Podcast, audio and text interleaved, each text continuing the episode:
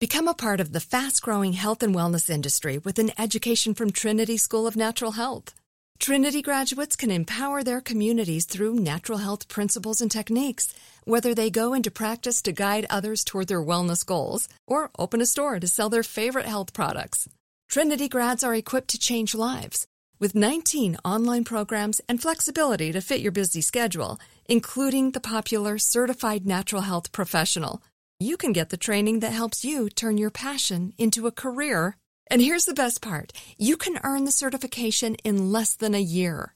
From herbology to naturopathy and health coaching, Trinity allows you to make a meaningful difference by helping others live healthier, happier lives. Don't wait any longer to pursue your passion for natural health. Enroll today at trinityschool.org. That's trinityschool.org. Our world is full of the unexplainable.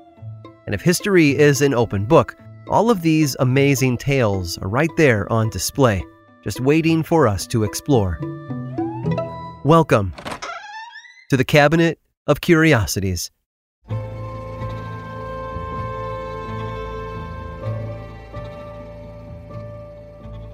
Madeline Moore came into the world in 1924. She was born in Talancourt, a small village in France, where she lived with her three brothers and one sister. Her mother died giving birth to the youngest child, and her father abandoned the family soon after, leaving them to be cared for by the state. As a result, Madeleine grew up in the foster system, but as she got older, she worked as a servant on local farms. Her story doesn't end there, though. In her teenage years, conflict erupted across Europe sending countries around her into a Second World War. To find safety, Madeleine fled to Orleans, where she found refuge inside a convent. During her time there, the war claimed two of her brothers, but her remaining siblings, her brother Rene and her sister Nancy, both remained close for years to come. In fact, Madeleine would later work in a factory just one town over from Nancy all the way up till 1967. That's when she met and married a railway worker, and the two of them moved to Algeria to start fresh. And Madeleine never moved back to France after that. She lived out the rest of her life with her husband in the Mediterranean. It's a nice story, isn't it? A life that began with tragedy, only to be torn apart by wars, ends up full of peace and tranquility. But even after all of that, Madeleine's story doesn't end there. In fact, it was just beginning. In her 80s, Madeline had to return to her hometown in Talancourt in 2006 to renew her ID card and secure her government pension. She brought with her the usual documentation, like her birth certificate and her passport, and presented them in what should have been a pretty simple process. There was just one problem. Madeline Moore had already claimed her government pension. Her checks were sent to Saint Etienne, her home of the past 20 years. Now, obviously, our Madeline was confused and possibly even upset. Sure, she had lived in Algeria for nearly four decades, but she was the real Madeline Moore. She had the paperwork to prove it. Of course, the authorities assumed it was just a simple case of identity theft. Someone else was pretending to be Madeline in order to claim her pension as their own. They just needed to spend some time investigating it to sort it all out, and then all the confusion would go away. Except it didn't. When this new Madeleine arrived from her home in Saint Etienne, she produced the exact same documentation a birth certificate, ID card, even old pay stubs, all of them clearly showing identical details to our Madeleine Moore. Both women gave detailed descriptions of their upbringings to the police. Each of them explained how their mother had died young and their father had abandoned them. Each woman described living in foster care after that. This new Madeline seemed to know every single detail of our own Madeline's life, right down to the most tragic pieces. Clearly, this was no longer a case of a stranger getting a hold of forged documents to steal a little money. This was something else something stranger. But being the 21st century, they had new tools to lean on, tools like DNA. So they acquired a sample from Rene, Madeline's brother who had survived the war, and then took samples of both women to compare them. And the results were conclusive. Our Madeline was the real Madeline. And I'm sure you're as relieved as I am to hear that. But it still wasn't over, because there was a new piece of evidence that muddied the waters rather than making them more clear. It was an old black and white photograph that Rene had sent to his sister. It had been taken during their time at the orphanage when they were children. In the photo, the police could clearly see young Madeline posing in a sun filled field with a smile on her face. But she wasn't alone. Rene was there, and he had his arms around another girl. It was clear that the first girl was Madeline, our Madeline, of course, but everyone wondered who the second girl was. Rene didn't remember when he handed the photo to his sister, but someone did recognize the second girl. One of the policemen, the one who had been interviewing the new Madeline for hours that day, was absolutely certain that the stranger in the photo was the elderly woman sitting across the table from him. After he pointed it out to the others, everyone else agreed. Which was weird, because neither of the women had any memory of the photograph being taken. It's understandable, really. The photo must have been 70 years old. I have a hard enough time remembering what I did two weeks ago, so seven decades must have felt like an eternity. They had no memory of the photo, no memory of ever meeting, but clearly, they lived at the same orphanage way back in the 1930s. None of this explains how both women came to think of themselves as Madeline Moore.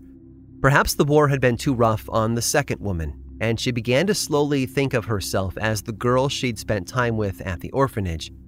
Maybe she pretended for a while, and as time went on, that new persona took over and replaced the woman she had once been.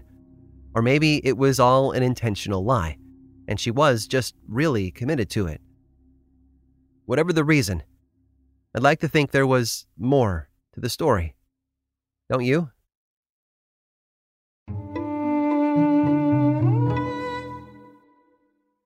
Become a part of the fast growing health and wellness industry with an education from Trinity School of Natural Health. Trinity graduates can empower their communities through natural health principles and techniques, whether they go into practice to guide others toward their wellness goals or open a store to sell their favorite health products. Trinity grads are equipped to change lives. With 19 online programs and flexibility to fit your busy schedule, including the popular Certified Natural Health Professional, you can get the training that helps you turn your passion into a career. And here's the best part you can earn the certification in less than a year. From herbology to naturopathy and health coaching, Trinity allows you to make a meaningful difference by helping others live healthier, happier lives. Don't wait any longer to pursue your passion for natural health. Enroll today at trinityschool.org. That's trinityschool.org.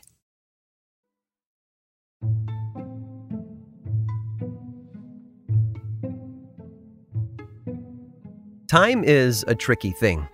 Some believe it moves in a straight line, while others believe it's destined to repeat itself. Nietzsche referred to it as eternal return, that the universe and everything inside will loop forever across infinite time and space. That's pretty heavy stuff, I know, and it might be a strange concept to grasp if you haven't experienced it. They must have felt that way to Charlotte and Eleanor, too, who got to experience it firsthand for themselves. In 1886, Charlotte Moberly was appointed as the principal of a school for young women in Oxford. As her duties became more overwhelming than one person could handle, she considered bringing on someone else to help with the day to day operations. Someone suggested she talk to a woman named Eleanor Jourdain, who ran a school of her own. She had an apartment in Paris, and Charlotte took the opportunity to stay with her as both a vacation and a job interview. Both women had a love for travel, and in 1901, during Charlotte's stay at Eleanor's place, they toured several locations around France. One such landmark was the Palace of Versailles. Built by Louis XIII, the palace had been home to French royalty for generations, including two of its most famous residents, Louis XVI and his wife, Marie Antoinette. After a tour of the place and its vast marble interiors, elaborate tapestries, and sprawling corridors, Eleanor and Charlotte found the whole thing underwhelming. I'm not sure what they were expecting, but Versailles didn't do it for them. So instead of going home right away, they decided to explore more of the grounds and see the Petit Trianon, a chateau built by Louis XV and where Marie Antoinette was known to spend most of her time. But they got lost. Eleanor and Charlotte spent more time looking down at their guidebook than at the path they were walking on, and as a result, they wandered off the main route and couldn't find their way back. As they did, the overall mood of the world around them seemed to shift. They later recalled that they both felt a wave of nausea wash over them, so much so that they had to flag down two gardeners for help.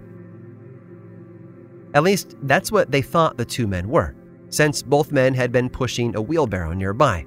But there was something different about them, something off. Rather than wearing modern clothing of 1901 France, their outfits seemed two centuries too old. Despite being dressed in an odd manner, the men were helpful, and they guided the two women back toward the Petit Trianon. Charlotte and Eleanor considered the men as they walked with them. Maybe they were actors, dressed up in period clothing for some performance elsewhere at the palace. Before they could decide, however, events took an even weirder turn. They passed a cottage where a woman in rustic clothing handed a little girl a jug of water. At another building, a man wearing a thick black coat and a wide brimmed hat looked straight at them, his face covered in the telltale marks of smallpox. They were startled by yet another man who ran up behind them and ushered them toward the Petit Trianon, where Charlotte witnessed a sight that would haunt her for the rest of her life. It was a woman, also in vintage garments, and she was sketching on the grass in front of the palace. She wore a summer dress and a large white hat, which sat upon a head of thick yellow hair. Eleanor didn't see the woman, but Charlotte thought back to the gardeners in their green jackets and 18th century hats the man with the thick cloak and smallpox, and the poor woman with the child. This woman was no different. Her clothes appeared new, but of a style much older than anything Charlotte and Eleanor were used to.